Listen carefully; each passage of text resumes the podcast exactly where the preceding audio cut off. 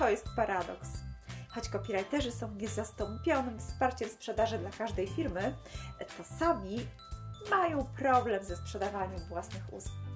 I pół biedy jeszcze, jeśli chodzi o teksty na stronie www, e, bo tutaj raczej, o ile oczywiście znamy się na swoim fachu faktycznie, to jakoś sobie radzimy. Gorzej jest z obsługą klienta i z pozyskiwaniem zleceń.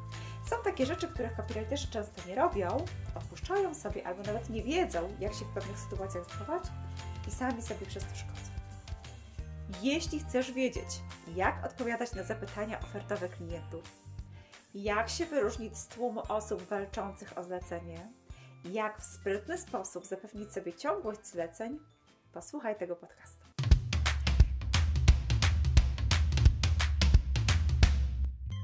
Cześć, z tej strony Ewa Szczepaniak z tekstowni.pl, a to jest Copy Logika, nie tylko dla laika. Podcast o kopii, pisaniu, freelancie i wszystkim dokoła. Tym razem porozmawiamy o sprzedawaniu usług i obsłudze klienta w copywriterskim biznesie.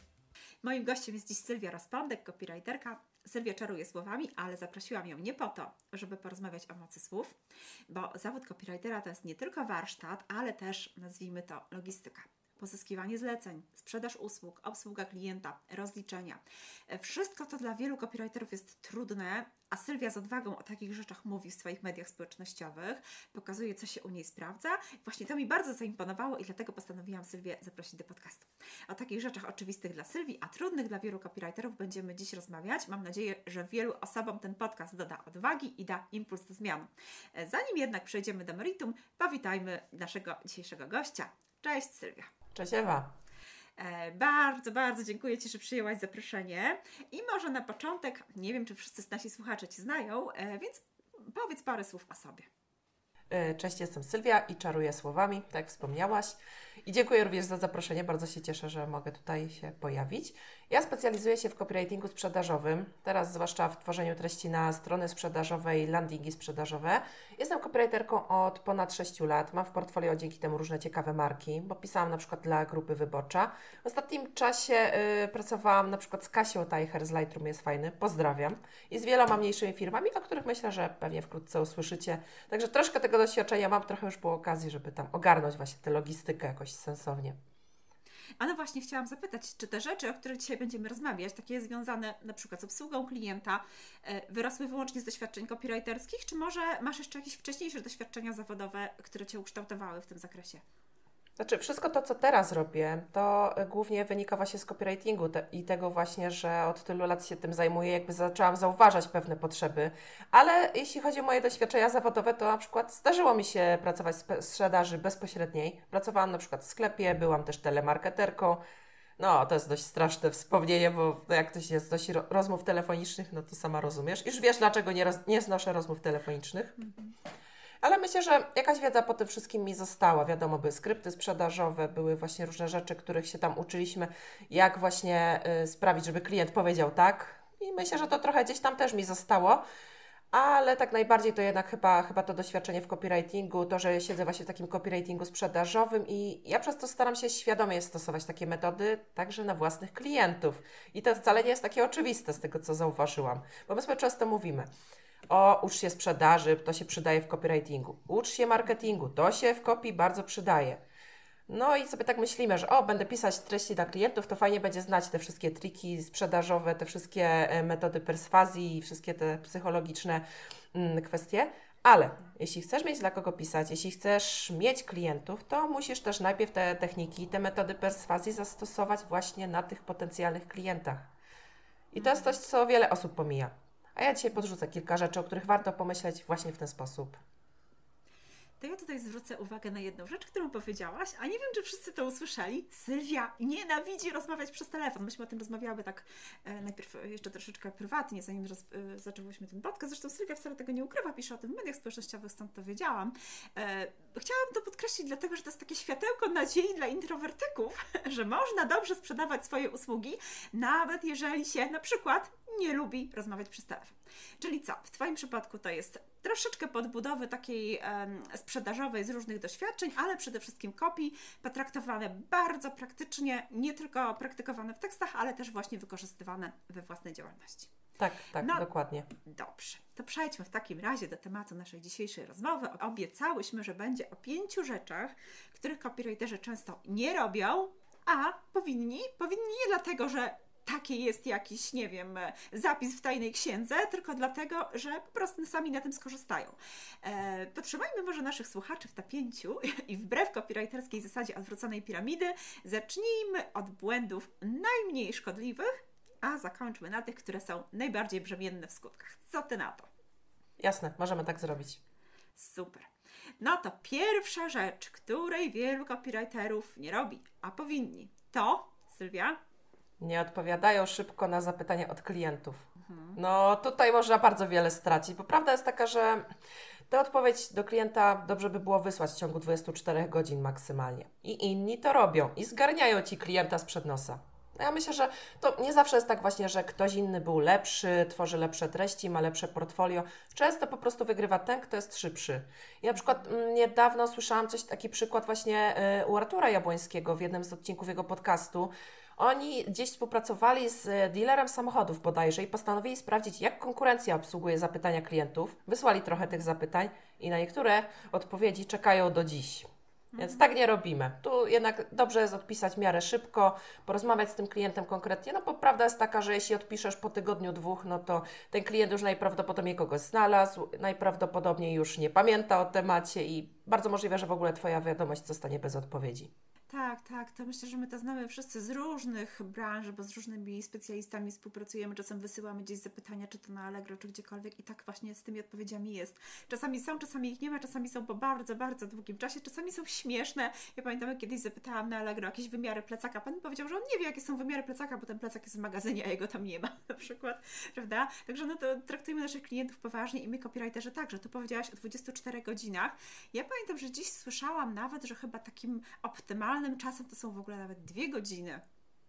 Nie wiem, co tak, ty tak, sądzisz tak. o tym, bo czasem tak rzeczywiście jest, że klient w tym momencie ma taką ochotę, zresztą przecież mamy w copywritingu zasadę nie daj klientowi się namyślać, prawda, kuj żelazo póki gorące, e, daj jakieś, zresztą będziemy też o tym mówić chyba, tak coś mi się wydaje, e, jakoś tam uwarunkuj to, że czas na zastanowienie jest ograniczony właśnie dlatego, że ludzie się mogą jeszcze parę razy rozmyślić.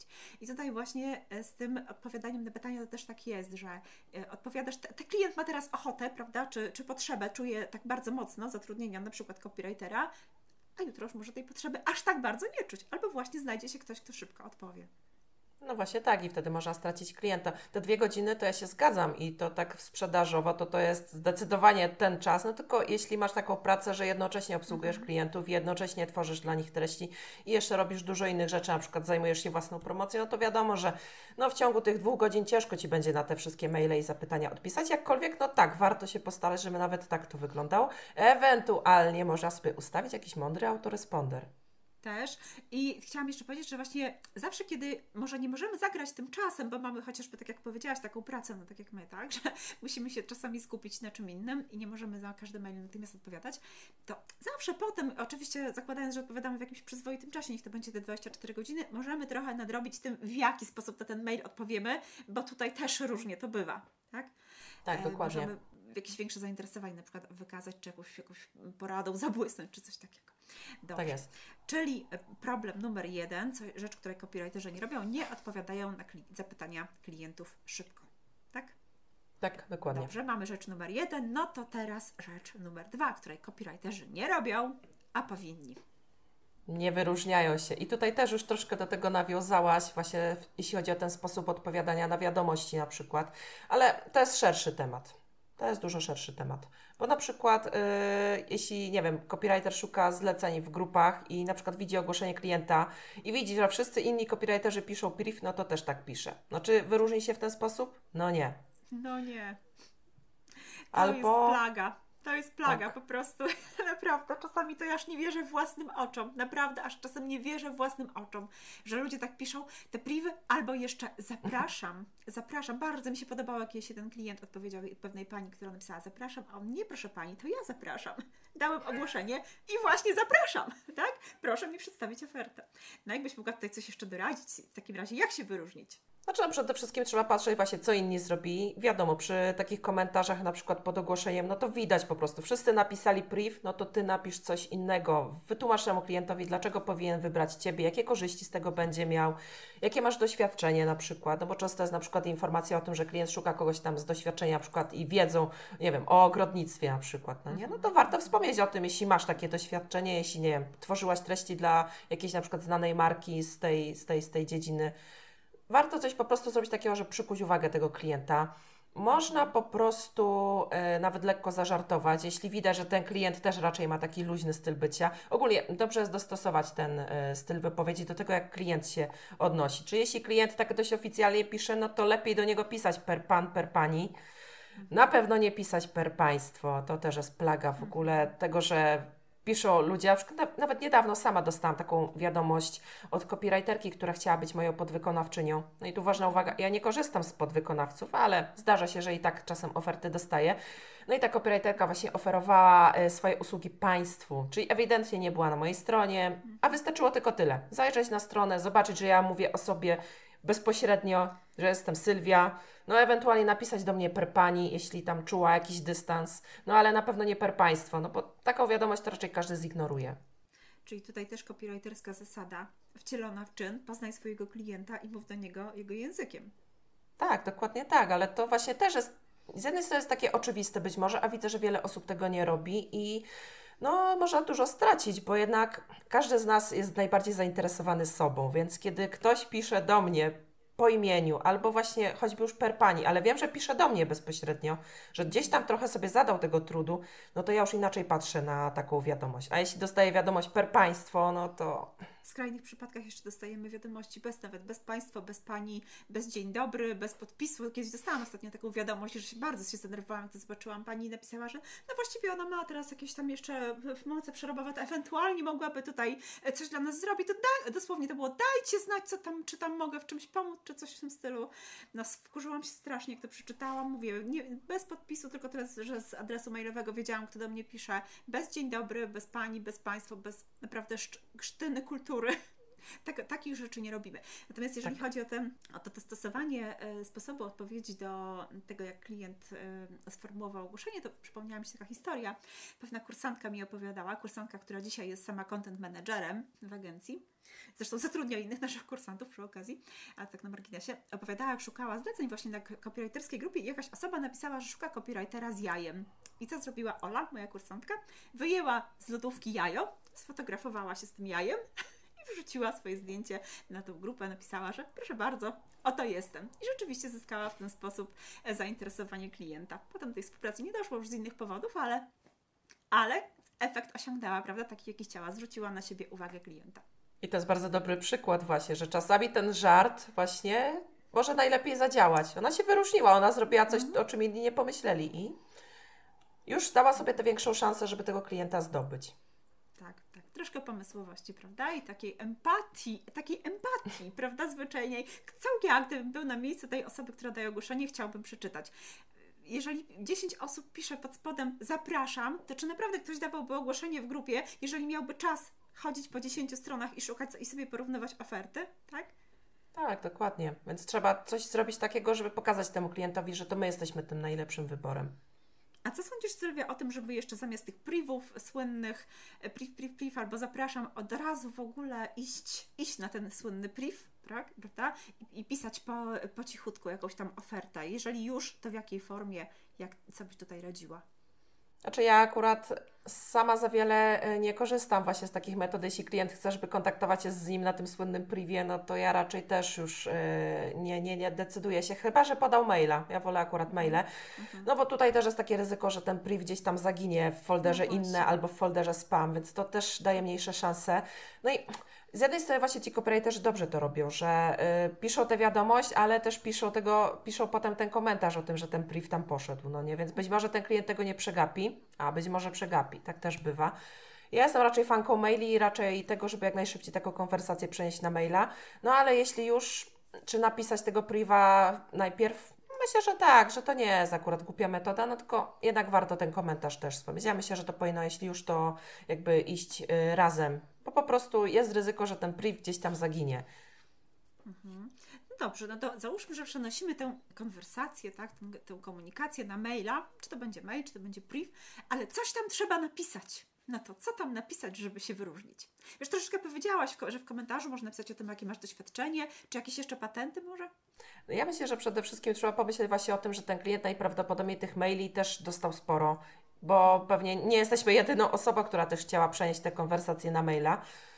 Tak, zapewne, Więc... zwłaszcza, zwłaszcza jeżeli sytuacja się rozpoczęła na grupie dla copywriterów, to mhm. wiemy, że konkurencja jest tam ogromna. Mhm. No i zakładam, że niektórzy wpadli na to, żeby na przykład gdzieś tego maila jednak poszukać, no bo to też może być jakaś metoda, żeby od razu się spróbować w ten sposób skontaktować. No mhm. chociaż z drugiej strony ja polecam się dostosować do tego, czego chce klient, no żeby się nie denerwował. Yy, ja myślę, że przede wszystkim yy, lepiej nie pisać maila o tytule copywriter współpraca, bo wszyscy to zrobią i się po prostu od razu ten mail zaginie i kiedy wszyscy piszą y, wstęp w stylu y, w nawiązaniu do ogłoszenia, no to też możesz napisać jednak coś ciekawszego. Może być coś z humorem, może być coś takiego bardziej odnoszącego się do tego ogłoszenia tego klienta. No i przede wszystkim krótko i konkretnie, bez jakiejś tam, bez jakiegoś rozwijania się tam, wiesz, na 5 stron A4, no bo ten klient raczej nie będzie miał czasu tego czytać na dzień dobry ten mail ma po prostu przykuć uwagę. Czyli dobrze, żeby właśnie jakiś ciekawszy tytuł, właśnie inny niż ten copywriter współpraca. No i dobrze, żeby ta treść też była taka, żeby pokazała, że ty umiesz pisać, ale żeby też y, właśnie się tam za bardzo nie rozpisywać i nie robić właśnie artykułu długiego. Po prostu coś, co sprawi, że ten klient będzie chciał z Tobą porozmawiać dalej. No ja pamiętam, że kiedyś wysłałam coś e, takiego, że klientka właśnie szukała w grupie e, copywritera, chciała, żeby jej tam zoptymalizować treści pod SEO, a ja zobaczyłam sobie jej stronę, sprawdziłam sobie to z domeny i się okazało, że w zasadzie ona tam wcale nie potrzebuje żadnej optymalizacji pod SEO, bo te treści już są przeoptymalizowane i ja jej to napisałam po prostu. Tak rzuciłam taką drobną poradą, że ja bym raczej podeszła w inny sposób i bym coś innego poleciła zrobić, no bo w tej chwili jest za bardzo już pod SEO i to też nie ma prawa zadziałać. Więc mhm. po prostu trzeba coś takiego zrobić, żeby ten klient wiedział, że znasz, znasz się na rzeczy. Tak, taka, taka drobniutka chociażby porada, takie pokazanie, że mnie konkretnie to zlecenie interesuje, a nie tylko to, żeby, przepraszam brzydko mówiąc, wziąć pieniądze, tak? Że ja naprawdę mogę tutaj pomóc, mam jakiś pomysł na to, a nie na zasadzie dogadamy się, do wójta nie pójdziemy, będzie dobrze, ja wszystko umiem, ale konkretnie nie powiem, co to się potem okaże, tak? Tak, dokładnie. No tu trzeba po prostu jakby trochę spersonalizować tę wiadomość, wziąć pod uwagę, że ten klient ma jakąś potrzebę. Być może o tym wie, że on czegoś konkretnego potrzebuje, być może właśnie nie wie, czego dokładnie potrzebuje i wie tylko, że potrzebuje copywritera. No to jeśli mu powiesz coś konkretniej, co można zrobić, taka drobna wskazówka. Ja nie mówię, że tutaj trzeba nie wiadomo co, co robić, no bo umówmy się, jeszcze Ci ten klient też nie płaci, no nie, więc jakby no nie uczmy też klientów złych rzeczy, ale coś drobnego, podsunąć coś, jak chcesz podejść do tematu, to może zadziałać, bo ten klient zobaczy, że się znasz, że masz na to pomysł i że tak, właśnie interesuje Cię ta konkretna współpraca, a nie zdobycie jednej z wielu. Tak, i danie takiej próbki swoich e, umiejętności, jakieś takie naprawdę pokazanie rąbeczka, tylko też jest to na pewno dobra taktyka. Zresztą powiem, że sama ją doradzam w jednym z swoich kursów i to się sprawdza. Też mam, mam mnóstwo takich doświadczeń, gdzie, gdzie coś takiego właśnie się sprawdziło. Dobrze, czyli mamy drugą rzecz. To będzie wszystko, czy coś jeszcze dodamy do tego? Wyróżnij się. Mów językiem To klienta. wszystko. Okay. Punkt trzeci. Trzecia rzecz, której nie robią copywriterzy, a my im bardzo polecamy, żeby zaczęli. Nie wysyłają ładnej, profesjonalnej wyceny, tylko y, piszą kwotę w mailu. No, to też nie jest dobry pomysł. Ja myślę, że to jest jeszcze też kwestia tego, w jaki sposób oni to napiszą, bo już najgorsze, co można zrobić, to jest witam, 50 zł za 1000 znaków, żegnam, pozdrawiam tak. i, i podpis i tyle, prawda? Bardzo sympatyczny mail, aż się chce normalnie nawiązać tę współpracę. No może nie zaczynajmy tematu witam, bo po prostu no ja strasznie nie znoszę takich wiadomości, które się zaczynają no, od ja się witam. oczywiście z tego śmieję, bo oczywiście nie jest to poprawne językowo. Nie, witam jest taka zasada, że wita gospodarz w domu. Tak, tak. tak. Czyli ja mogę witać kogoś dobry, na mailu Panie, swoim. ewentualnie. Tak, tak, jest. No ale co radzisz, Sylwia, osobom, które do dziś pisały witam tyle i tyle, pozdra zapraszam, pozdrawiam. Y, polecam zacząć wiadomość od dzień dobry. No właśnie. A dalszy ciąg, no po prostu też napisać coś takiego do człowieka, a nie jakieś tam witam, żegnam, pozdrawiam, bo to żeby to było takie ewidentne do tego klienta skierowane i żeby właśnie, dobra, zakładamy w ogóle, że ten klient gdzieś tam już zwrócił na nas uwagę i że z nami dalej rozmawia i pewnie zapyta o tę wycenę, więc trzeba coś dla niego przygotować. No i właśnie tutaj można to zrobić dobrze, a można to zrobić byle jak, właśnie pisząc to w mailu, witam, pozdrawiam, żegnam. Yy, ja proponuję zrobić taki ładny, dopracowany i spersonalizowany, bo to jest podstawa, plik z wyceną. Plik PDF, żeby po prostu ten klient mógł zobaczyć, że jesteś poważną firmą. No i tutaj jeszcze, to jest jeszcze taki trik, że z takim plikiem trudniej dyskutować. Wycena w takiej formie, w formie takiego pliku PDF jest bardziej wiążąca, wygląda tak bardziej serio niż taka kwota wpisana w treści maila. Więc klient też mniej chętnie będzie negocjował, jak zobaczy po prostu taki sensowny, porządny plik. A Dzisiaj mamy takie czasy, że możemy sobie taki plik stworzyć choćby w kanwie nawet, dostosować go sobie do każdego klienta. To jest właśnie ta personalizacja ważna, żeby umieścić imię i nazwisko oraz nazwę firmy klienta na okładce. Oraz też taki dość istotny trik, nazwać produkty i usługi słowami klienta. Czyli jeśli klient pyta Cię na przykład o teksty na stronę internetową, to Ty wyceniasz mu teksty na stronę internetową. Jeśli pyta Cię o opisy do zakładek na stronę www, wyceniasz opisy do zakładek na stronę www. I to jest ciągle ta sama usługa, ale nazwana po prostu tak, że klient wie o co chodzi, no bo sam użył tych słów. Mhm, dokładnie. Znowu to samo. Język klienta. No i to co, wszystko się, wszystko się na tym opiera głównie, żeby właśnie się dostosować do klienta. Pięknie nam tutaj wychodzi to, że ten copywriting, co ja zawsze kursantom powtarzam, to nie są jakieś zasady wyssane z palca. To nie jest jakaś teoria. To jest samo życie. I to naprawdę my się tym posługujemy też w codziennych relacjach, czasem nie zdając sobie z tego sprawy, kiedy próbujemy kogoś do czegoś przekonać. I to działa i w obsłudze klienta, i później w tym, co dla tego klienta robimy tak? No, dokładnie tak. wycena. A czy właśnie tutaj jeszcze tak się zastanawiałam, słuchając Ciebie, bo jak najbardziej ze wszystkim się zgadzam. E, natomiast czy jeszcze byś tę wycenę jakoś uzasadniała, czy po prostu piszesz też, że to będzie kosztowało tyle i tyle, czy jeszcze dodajesz na przykład, co wchodzi, wchodzi w skład tej ceny, za co konkretnie klient płaci, jakoś taką, wiesz, stosujesz jakąś taką taktykę obrony ceny? Wiesz co, y, jeśli chodzi o taką taktykę obrony ceny, to jeśli klient na przykład negocjuje, to ja wyjaśniam, co tam się w zasadzie mhm. znajduje w, w, w, w, jakby w zakresie tej usługi. Czasami niektóre usługi mam tego pisane, że trochę to bardziej już wynika jakby co tam właściwie się znajduje, że to nie jest tylko jakieś tam napisanie paru zdań, jak to czasami klienci lubią ująć, tylko że to jednak jest trochę bardziej kompleksowa, kompleksowe zadanie. Ale też e, mam na przykład w swojej wycenie taki taką stronę, gdzie po prostu e, opisuję siebie, kim jestem, co robię, jakie mam doświadczenie, z jakimi markami współpracowałam. I to też jest takie uzasadnienie właśnie, że ten klient widzi, że ja mam doświadczenie, że jakieś tam ciekawe marki mam w portfolio. I ja myślę, że też warto taką podstronę mieć właśnie, takie, takie krótkie o mnie, ale takie właśnie skierowane do tego klienta, żeby mu uzasadnić, że no hello, tutaj ktoś ma, nie wiem, wyborczą w portfolio, więc jakby no raczej nie będzie pisał za 5 zł za 1000 znaków, no nie? Mhm, mhm, mhm. Tak, i to jest bardzo ważny temat. Ja się bardzo zawsze buntuję, kiedy słyszę pytania, ile powinien zarabiać copywriter. Nie ma czegoś takiego jak powinien zarabiać copywriter, bo inna, inną stawkę powinien mieć ktoś, kto wczoraj wpadł na pomysł, że będzie, cytuję, e, zapisane dosłownie, copywriterem, a inną ktoś, kto właśnie pracuje już parę lat, ma dobre marki w portfolio i naprawdę wie, co robi, inwestuje też w swoje doskonalenie zawodowe, prawda? To jest dokładnie tak, to, co pewnie, pewnie, pewnie, że tak. Ja się z tym też jak najbardziej zgadzam. Jest pewne minimum, poniżej którego nie warto schodzić nawet jako początkujący, mhm, mhm. ale też wiadomo, jeśli masz lepsze doświadczenie, jakieś ciekawsze marki w portfolio, jakieś, jakieś kwestie, które po prostu będą ważne dla klienta, to, to, to jak najbardziej. Jeśli właśnie inwestujesz też w swój rozwój, no bo to też jest mega no ważne, żeby, żeby się uczyć nowych rzeczy i żeby nie, nie stwierdzić w pewnym momencie, a ja to już wszystko umiem. No nie, nie ma czegoś takiego jak wszystko umiem w copywritingu i w marketingu. Oczywiście, że tak, tak. Pamiętam, jak kiedyś jedna dziewczyna napisała, jakaś copywriterka, że w copywritingu już wymiatam, teraz chcę się nauczyć czegoś tam i śmiać mi się strasznie z tego chciało, bo nie ma czegoś dokładnie, to jest tak, że wchodzimy w las i dalej w las, tym więcej drzew, tak? Są tak. takie cztery poziomy kompetencji gdzieś tam w psychologii znane. E, to tak, tak działa właśnie, to jest efekt Dunninga-Krugera, jeśli dobrze pamiętam, że im mniej ktoś wie, tym tak, bardziej jest tak. pewien swoich umiejętności, zdolności i wiedzy, a im więcej tak, ktoś wie, tym więcej wie, jakie ma braki to czasem tak widać, ktoś, przypomina mi się wiele takich osób, które nagle się brały za prowadzenie na przykład Instagrama, copywritingu czy czegoś tam i uważały, że one w ogóle generalnie świetnie pisze, nie muszę się uczyć copywritingu, bo co tu się uczyć, prawda? Mam świetne pióro, ja już nic nie mówię, tylko patrzę. E, często się te próby prowadzenia fanpage i Instagramów szybko kończą, bo się okazuje, że temu copywriterowi się wyczerpuje temat, bo nie za dużo wie. Za to pewny siebie jest bardzo. Dokładnie to, co powiedziałaś, efekt Dunninga Krugera. No ale Dobra, czyli co?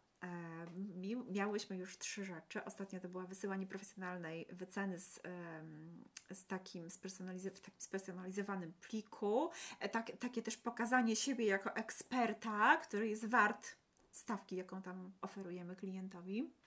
Myślę, że to też jest ważna rzecz, prawda? Takie pokazanie, y, y, y, może czasami nieskromne, ale to, też nie chodzi o jakieś przemądrzanie się, tylko tak jak e, mamy, reklamujemy jakiś przedmiot, prawda, jakiś produkt, to są cechy, zalety, korzyści, czasem sobie rozwijamy cechy, zalety, korzyści, tak w przypadku usługi to też cechą jest właśnie to, kto tę usługę będzie wykonywał. I też te, te cechy warto podkreślić tak samo jak w opisie produktu, żeby nimi, właśnie tymi cechami, czyli kompetencjami copywritera, poprzeć korzyści, które z tej współpracy mogą wyniknąć.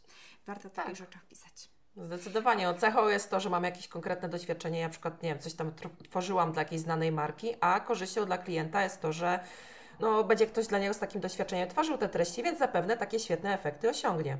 Mhm, Okej, okay, dobra. Przechodzimy do, przechodzimy, tak? Do punktu czwartego. Tak. Tak. Punkt czwarty, rzecz, której copywriterzy nie robią. Już jesteśmy tak bliżej topu, więc tak coraz bardziej napięcie, mam nadzieję, rośnie. Wszyscy słuchają z zaciśniętymi pięściami, czy tam. Nie, dobra, może tego to wytnijmy.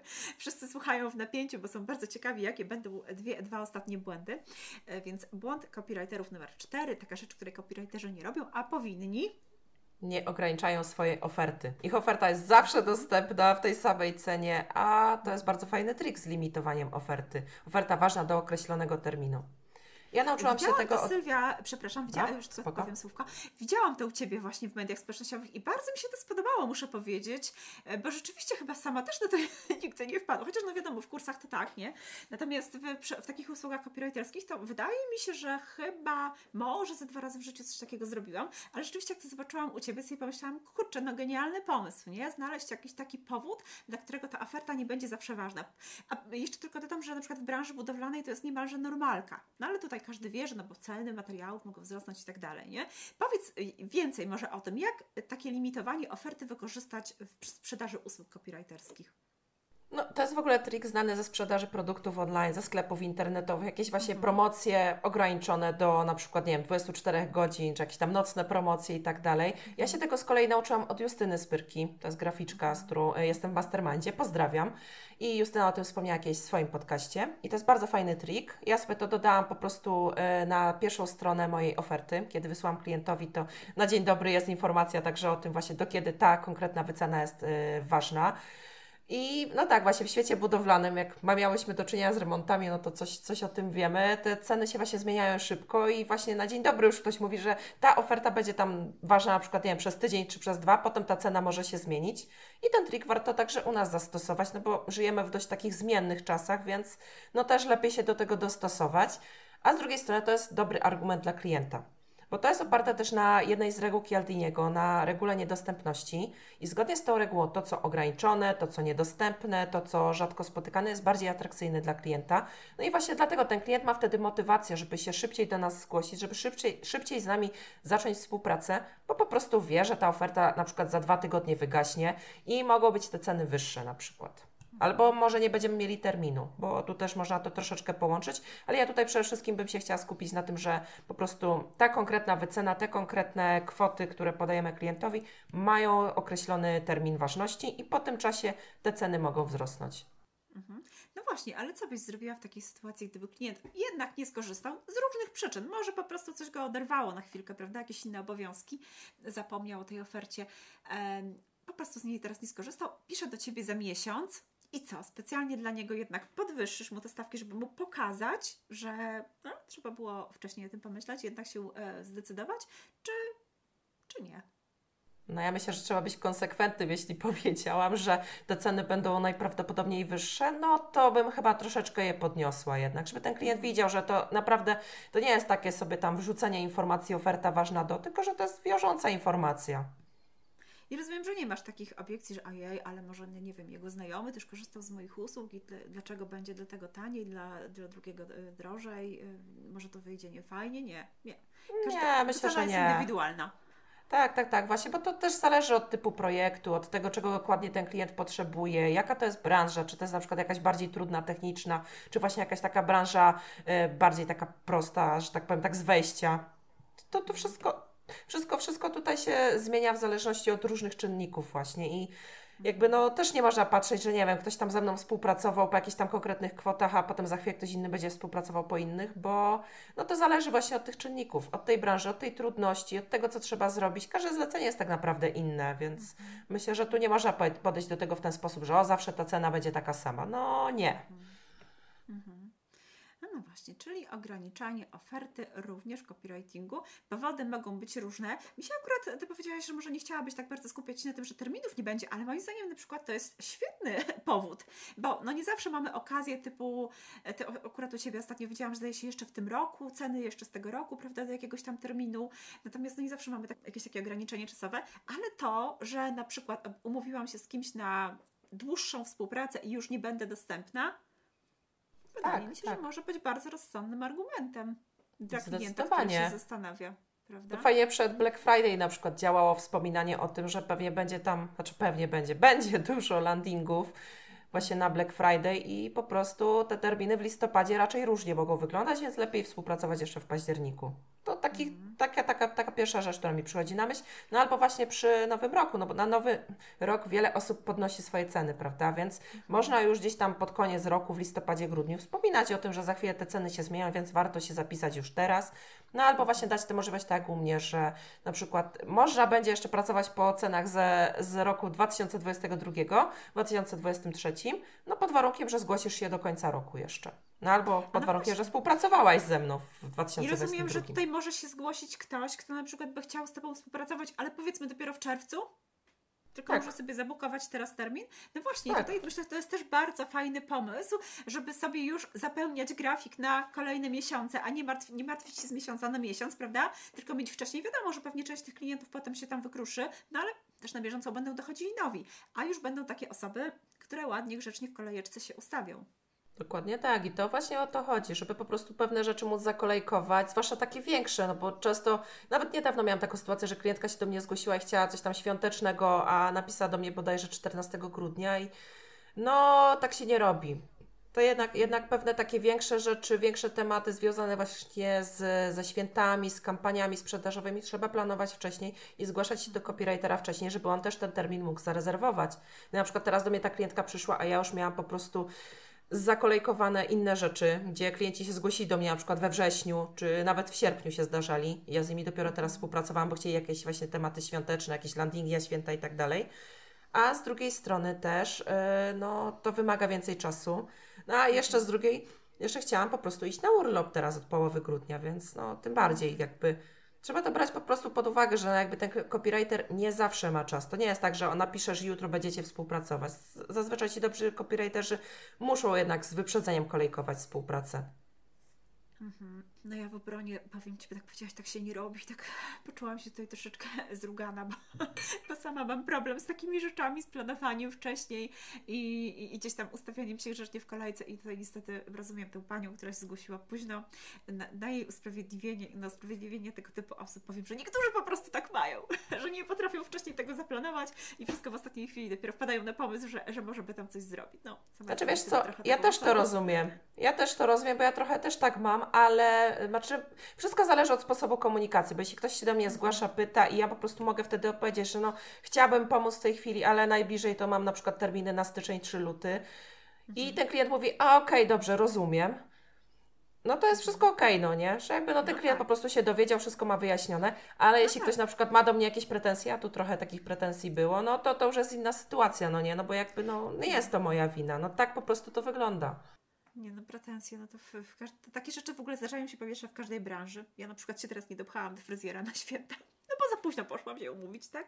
No i cóż, to biorę na klatę, co zrobić, tak? No, nie no będę przecież tak. robiła e, e, przy fryzjerce pretensji, że powinna kogoś wywalić z kolejki, bo ja chcę. No to rzeczywiście, e, pretensji tutaj akurat nie rozumiem. Myślę, że generalnie jak klient już na dzień dobry ma pretensje, że termin nie jest taki, jakby sobie tam chciał, to, to też jest taki znak, czy my naprawdę chcemy z tym klientem współpracować, tak? Może no. właśnie, być może to jest kolejna rzecz, której copywriterzy nie robią, a powinni. Takie większe nie chcę mówić przebieranie w klientach, ale też takie prawo do tego, że ja mogę nie chcieć z kimś współpracować. No ja to polecam właśnie. No czasami, czasami pewne rzeczy widać bardzo już na dzień dobry właśnie w tym sposobie komunikacji, w tym, że na przykład właśnie klient na dzień dobry już wpada z jakimiś pretensjami.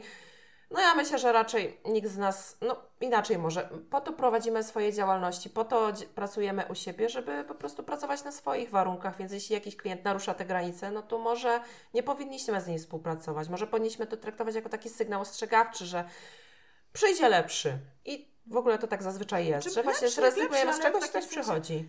Bo lepsze to, to jest taka kwestia względna, prawda? Dla jednego lepsze jest coś, co dla drugiego wcale lepsze nie jest. W takim sensie, przyjdzie ktoś, z kim będzie nam się dobrze, lepiej współpracowało. Tak, takim, tak. Będziemy bardziej tacy sparowani, bardziej tacy tak. pasujący do siebie osobowościowo, prawda? Tak, tak, tak. Dokładnie o to chodzi, żeby po prostu trochę tak gdzieś tam nadawać na podobnych falach, bo będzie łatwiej się dogadać po prostu i ta współpraca będzie dla obu stron przyjemna przyjemne. A właśnie, wa ważne, to też jest ważne, żeby ta współpraca była nie tylko korzystna w takim sensie finansowym i dla jednej i dla drugiej strony, no bo po to piszemy, żeby ktoś miał z tego korzyści, ale też, żeby była po prostu przyjemna dla obu stron, tak? Wszyscy jesteśmy ludźmi i no i cóż, można się zawsze jakoś tam dogadać. No dobrze. To mamy zasadę numer cztery, yy, już to przekształcając problem, zasadę ograniczaj swoje oferty, pokaż klientom, że stracą, jeżeli nie skorzystają teraz. E, czy to coś jeszcze mamy do dodania? Chciałabyś coś jeszcze dodać, czy przechodzimy Wszystko. do ostatniego punktu? Lecimy Dobrze, dalej. W takim razie napięcie sięga zenitu, bo przechodzimy do punktu piątego, a punkt piąty, ta w naszej hierarchii najstraszniejsza rzecz, której copywriterzy nie robią, na której tracą najwięcej, to? Nie stosujesz follow-upu, czyli nie przypominasz się klientowi. Mhm. Nie przypominasz się klientowi w jakim sensie? No w takim sensie, że na przykład wysyłasz wycenę, zapada cisza i to sobie myślisz, za drogo. Klient nie chce ze mną współpracować, bo jest za drogo i nie przypominasz się temu klientowi. I o tym wspominałam niedawno u siebie na Instagramie, że taka, taka prawda jest, że y, między twoją, Twoim mailem z wyceną, a odpowiedzią klienta stoi bardzo wiele przeszkód. To może być folder spam, do którego ta oferta trafiła. To może być bardzo dużo innych maili, wśród których Twoja oferta po prostu gdzieś się tam schowała klientowi, albo po prostu brak, zada, brak czasu, nadmiar zadań i, i ten klient nie ma czasu po prostu zajrzeć tego maila i dlatego ta Twoja oferta wisi bez odpowiedzi. I dlatego warto się przypomnieć, wspomnieć coś o tym, że, że tam ofertę niedawno wysłaliśmy i co, działamy, nie działamy. coś, coś w ten sposób. Tak, i pisałaś ostatnio w grupie, pamiętam u nas, w grupie tekstowni, że są nawet jakieś badania chyba dotyczące skuteczności tej metody. Tak, tak, tak. Niedawno właśnie znalazłam coś takiego, że najlepsi handlowcy dopinają 75% umów dzięki temu, że przypominają się klientom. Bo handlowcy bardzo namiętnie tę taktykę stosują. Spróbuj sobie coś zamówić u dealera samochodowego czy u jakiegoś innego handlowca w jakiejś tam firmie masz pewność, że on do ciebie się odezwie, zadzwoni, napisze tego maila i będzie pilnował, żebyście byli stale w kontakcie, żeby nie zapadała cisza z twojej strony. E, tak, ja tylko tutaj dodam, że rzeczywiście handlowcy stosują to masowo, tylko też często przesadzają i tego akurat e, chyba bym nie radziła, takiej przesady, żeby bombardować klienta potem mailami albo telefonami, czy on już przeczytał, czy on już przeczytał, e, co on na to, a może teraz się jednak zdecydował po miesiącu, a może teraz się zdecydował, a może za dwa miesiące się zdecydował. Mój mąż, pamiętam, mój mąż, który jest po prostu chodzącą cierpliwością. E, ostatnio odbiera non-stop raz w tygodniu, czy kilka razy w tygodniu telefon od firmy, z którą kiedyś tam rozmawialiśmy w pewnej sprawie. Nie zdecydowaliśmy się na usługę, natomiast ta firma do niego już teraz któryś miesiąc wydzwania regularnie i naprawdę mój mąż, który jest bardzo cierpliwym człowiekiem, już ostatnio rzucił telefonem, że to wyłączył go i, i powiedział, że nie chce mieć z tą firmą nic wspólnego, zablokował numer i tak dalej. Takich rzeczy też nie robimy. Tak, tak, tak. Ja myślę, że trzeba po prostu tutaj mieć jakiś zdrowy rozsądek, czyli na przykład, nie wiem, trzy dni czekasz na wiadomość, to przypominasz się, dzień dobry, trzy dni temu wysłałam Pani ofertę, jak tam działamy, widziała Pani tę ofertę, dotarło wszystko i tyle. I jakby poczekać teraz jeszcze chwilę, żeby ten klient miał szansę zareagować. Mhm. Ja swego czasu dostawałam takie właśnie zapytania od firmy jakiejś, która zajmuje się podcastami, ale tutaj była, zdarzyła się dziwna sytuacja z kolei, bo ktoś, ja nie odpisałam, potem ani, ani nie miałam czasu, nie miałam, nie miałam ochoty, ponieważ mój mąż obrabia podcasty, więc nie jestem zainteresowana. E, no ale dobrze, Pan się przypomina, przypomina się drugi raz, myślę sobie, no to od, właśnie, to była taka sytuacja, kiedy sobie pomyślałam, skoro mu tak zależy, to ja mu odpiszę, po prostu mu odpiszę, powiem tam, Panie, już Pan Mateusz miał na imię, Panie Mateuszu, dziękuję bardzo za ofertę, no widzę, że Pan jest, napisałam, widzę, że Pan jest uparty, ale nie jestem zainteresowana. Właśnie dlatego, że się przypomniał, w końcu dostał odpowiedź. Tylko ciekawe było to, że parę dni później znowu dostałam pytanie, dlaczego pani mi nie odpisuje na maila, bo ja wysłałem ofertę. No więc jak już, to sprawdzamy dokładnie skrzynkę, czy na pewno ta odpowiedź nie przyszła. I tutaj jeszcze tak sobie myślę, słuchając tego, że kurczę, z drugiej strony, ja się trochę nie dziwię tym wszystkim copywriterom, którzy tego nie robią którzy się nie przypominają. Bo myślę, że to jest takie ludzkie, nawet bym nie powiedziała, że to wypływa może trochę z takich kompleksów, z takiego, przepraszam, że tak powiem, niedokochania, które wszyscy bardziej lub mniej mamy, że nam się wydaje, że jak ktoś tam e, nie odpisuje, to właśnie, no to my jesteśmy jacyś B, to on nas nie lubi, to on ma, nie wiem, już ma kogoś lepszego, bo wiadomo, że my jesteśmy pewnie tymi gorszymi, tak? To czasem e, niektórzy mają w takie skrajności, że ktoś krzywo na mnie spojrzał, albo mi się tak wydaje, no to ja już w ogóle mu zejdę z, z pola widzenia, prawda? Bo to są takie projekcje, tak? To psychologicznie się nazywa projekcja. I tutaj tak samo sobie projektujemy, co ten klient sobie myśli i wolimy się do niego nie odzywać, ponieważ my mamy głowę pełną negatywnych rzeczy na swój temat, i wydaje nam się, że ten klient tak myśli, niż gdzieś tam mu się pokazać. Zgadzasz się ze mną? Zgadzam się, zgadzam się i ja myślę, że po prostu trzeba jednak w sobie przepracować takie różne braki, bo właśnie to potem się tak odbija we współpracach, w tym właśnie co robimy, czy, czy przypominamy się temu klientowi, czy nie, czy wyceniamy się w taki czy inny sposób. To trzeba sobie przepracować, bo tak. No, to nam przeszkadza tak naprawdę w jakiejś takiej sensownej pracy. Ale jeśli masz takie normalne podejście zdrowe, jeśli już masz to przepracowane, no to po prostu no, widzisz, że klient nie odpisał, więc po prostu normalnie do niego się odzywasz i jakby nie zastanawiasz się na tym, co on może sobie myśleć, tylko zakładasz, że najwyraźniej po prostu może na przykład nie dotarł do Twojej wiadomości. I najnormalniej w świecie się przypominasz i najczęściej jest wtedy tak, że tak mówisz, wtedy ten klient w końcu odpisze na tę wiadomość i albo Ci napisze, że no niestety jednak nie, bo coś tam, napisze Ci być może jaką ma obiekcję i da Ci szansę właśnie, żeby z tą obiekcją jeszcze powalczyć, na przykład właśnie ta obiekcja za drogo, to jeszcze nie, nie znaczy, że jakby ten klient jest już stracony. Wcale nie. Jest jeszcze szansa, że możesz tego klienta przekonać, na przykład, nie wiem, zapytać go, z jakiej części oferty chciałby zrezygnować, jeśli chciałby mieć inną mhm. cenę to jeszcze można z tym powalczyć spokojnie i ustalić takie warunki, które obu stronom będą odpowiadały. A ja w ogóle taki fajny trik na follow-up, taki właśnie bardzo sprytny, mimochodem troszeczkę i taki uniemożliwiający klientowi pozostawienie bez odpowiedzi, to w ogóle yy, znalazłam w książce Markusa Sheridana, co chce wiedzieć klient. I tutaj nie zdradzę szczegółów, trzeba po prostu sobie tę książkę przeczytać, ale trik jest bardzo dobry i polecam. A, a jeszcze powiem dla takich nieśmiałych osób, że paradoks jest taki, że my się tak strasznie boimy pytać i się tak strasznie boimy, co, ty, co ci klienci tam mają w głowie na nasz temat. A paradoks jest taki, że często właśnie przełamanie tego oporu sprawia, że potem boimy się mniej, bo się to okazuje, że klient nam daje bardzo dobrą jakąś tam. To, zresztą tutaj, czy nawet takie pytanie o to, jak pan ocenia współpracę, nie?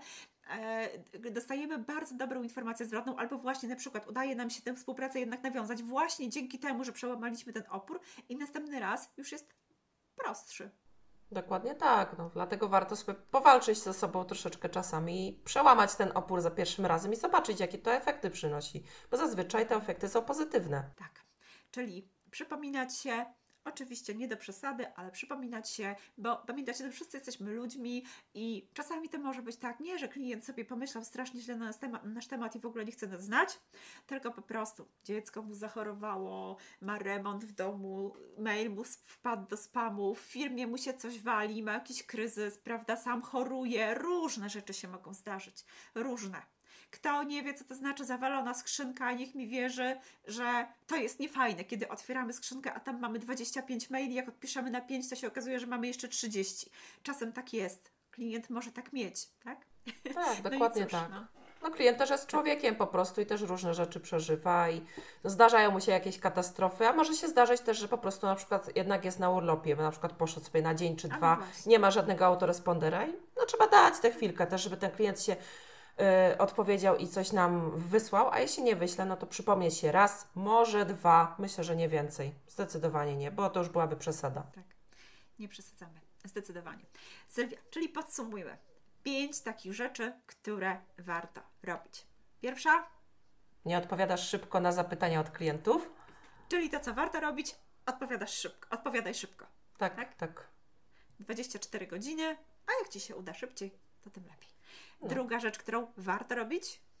Nie wyróżniasz się, czyli robisz wszystko to, co inni copywriterzy. A zatem na opak wyróżniaj się. Chcesz mieć tak. zlecenia, chcesz mieć klientów, wyróżnij się. Nie pisz brief, nie pisz copywriter współpraca, tylko zrób coś, żeby pokazać, że jesteś tą właściwą osobą, kimś, kto zwraca na siebie uwagę, kompetencją dodajmy. Trzecia rzecz, którą warto robić, nie wysyłasz ładnej, profesjonalnej wyceny w pliku PDF. A zatem zacznij wysyłać profesjonalną, piękną wycenę, taką, z którą się już mniej chce dyskutować, przynajmniej. Jeżeli nie, w ogóle się nie dyskutuje, to już mniej się chce dyskutować, bo czarno na białym widać, że to jest profesjonalista. czwarta rzecz, o której warto pamiętać, którą warto robić, nie ograniczasz swojej oferty, nie limitujesz jej czasu trwania na przykład. To zacznij. Zacznij ograniczać swoją ofertę, to klient będzie miał większą motywację, żeby szybko, czyli jeszcze w czasie, kiedy rzeczywiście ma motywację do tego, z tej oferty skorzystać. No i najważniejsza rzecz, o której pamiętamy, której się nie boimy. Nie przypominasz się klientowi. Przypomina się klientowi, nie bój się. Po drugiej stronie też jest człowiek, któremu po prostu mogło coś wypaść i naprawdę pewnie w dziewięciu przypadkach na 10 to wcale nie jest tak, że on po prostu nie chce z Tobą współpracować. No to jeszcze tak bonusowo dodam szóstą, żeby po prostu właśnie myśleć o tym, że ten klient jest podobnym człowiekiem jak my zazwyczaj, normalnym człowiekiem. Rzadko się zdarzają tacy naprawdę straszni klienci i trudni i roszczeniowi. I trzeba po prostu jakby wierzyć to, że tam po drugiej stronie jest fajna, normalna osoba, z którą być może się dogadamy i będzie bardzo fajna współpraca. Być może się nie dogadamy, ale nadal ta relacja będzie jakaś tam przyjemna. No trzeba pamiętać, klient też człowiek. I zazwyczaj jak w ten sposób podchodzimy, to, to do nas wraca i ci klienci naprawdę są fajni. Tak, i to jest też coś, co mówię klient, klientom, moim kursantom w piątym module. Rozmawiaj z klientem jak człowiek z człowiekiem. Nie spinać się, nie robić jakichś takich profesjonalnych, profesjonalnie, nie o to chodzi, nie chodzi o profesjonalizm, takich sztywnych, nie pisać do klienta czegoś w stylu pisma do ZUS-u. Tak, prawda? tak. Tylko jak człowiek z człowiekiem i będzie milej i naprawdę wcale na tym nie tracimy jako profesjonaliści, wręcz przeciwnie. Tak, dokładnie. No dobrze, czyli myślę, że mamy pięć naprawdę bardzo dobrych zasad. Jestem przekonana, że osoba, która to zastosuje w 2023 roku, nie będzie narzekała na brak klientów. Sylwia, bardzo, bardzo Ci dziękuję, że się podzieliłaś swoim doświadczeniem. Mega cenna wiedza. To powiedz jeszcze, gdzie można Cię znaleźć, gdzie można Cię obserwować, żeby czerpać od Ciebie jeszcze więcej. No tak wspomniałyśmy na początku, ja czaruję słowami, więc najłatwiej znaleźć mnie na mojej stronie czarujesłowami.pl. No i najwięcej działam ostatnio na Instagramie, więc myślę, że tam warto sobie zajrzeć. E, małpa czaruje słowami. No jak ktoś pisze Sylwia Rozpądek, to też raczej powinien mnie znaleźć, chociaż chyba nazwiska nie mam na tym głównym koncie. Tam jest najłatwiej e, mnie e, znaleźć i sobie zobaczyć, o czym ja wspominam. No ewentualnie może jeszcze też e, wpaść do mojego podcastu Tysiąc Znaków. To też na mojej stronie można znaleźć, albo po prostu tysiącznaków.pl, bez polskich znaków oczywiście. Mhm. Ja te wszystkie namiary oczywiście napiszę pod tym odcinkiem i bardzo zachęcam do obserwowania Sylwii. Myślę, że można się wiele, wiele nauczyć. Sylwia, bardzo, bardzo jeszcze raz dziękuję Ci za rozmowę. Ja również dziękuję za zaproszenie. Bardzo miło było mi z Tobą porozmawiać. I vice versa. Do następnego. Do następnego. I to już wszystko w tym odcinku podcastu. Zachęcam Cię do obserwowania miejsc Sylwii, e, do słuchania jej podcastu. Wszystkie namiary masz w opisie tego odcinka. E, zapraszam Cię też do społeczności tekstownych, do grupy tekstowni na Facebooku i na naszą stronę tekstowni.pl, gdzie znajdziesz bogatą bazę wiedzy o copywritingu i o zawodzie copywritera. O sprzedawaniu usług też jest tam parę tekstów, mamy nawet kurs z tego zakresu, także na pewno znajdziesz coś dla siebie. Miłego szperania. Do usłyszenia.